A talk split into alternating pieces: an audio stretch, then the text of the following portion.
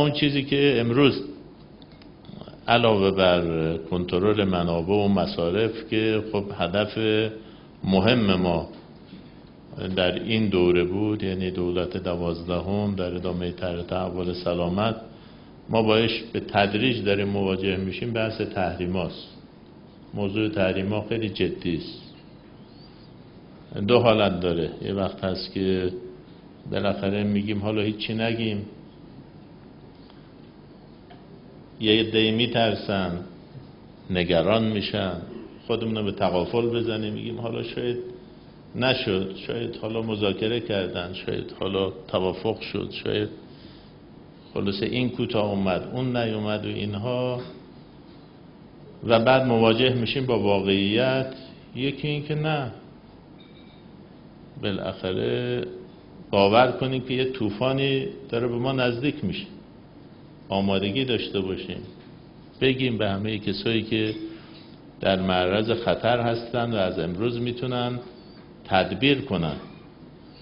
بالاخره اگر بناس استحکامی ایجاد شه در این در و پنجره ها که آسیب کمتری وارد بشه.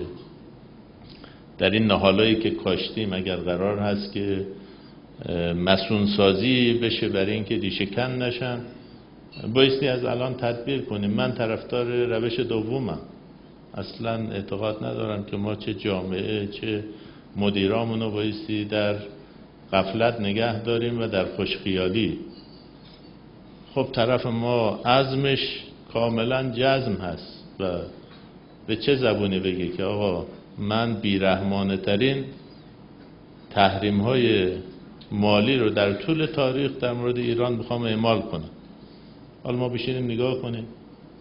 خب ما مسئولیت دارو تجهیزات سلامت مردم به عهدهمون هست. بایستی حتما از الان متفاوت عمل کنیم. باید حتما تدبیر کنیم. بایستی واقعا بتونیم.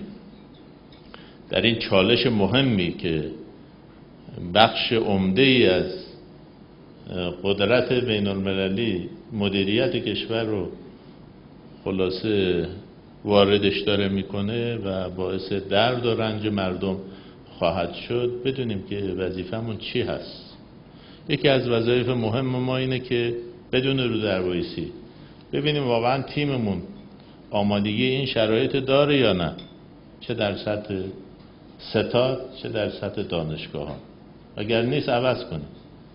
رو درواسی به خرج ندیم. من البته این نگاه رو نسبت به کل حاکمیت دارم چندین باران در جلسات دولت گفتم ممکنه بعضی از ما برای یک شرایطی مناسب باشیم که برای شب عملیات مناسب نباشیم. ماها تو وزارت خونه دوچار رو دروایسی نشیم و حتما مؤمنانه تیمی رو همراه خودمون داشته باشیم چه در ستاد چه در دانشگاه ها که واقعا تا آخر پای کار باشن.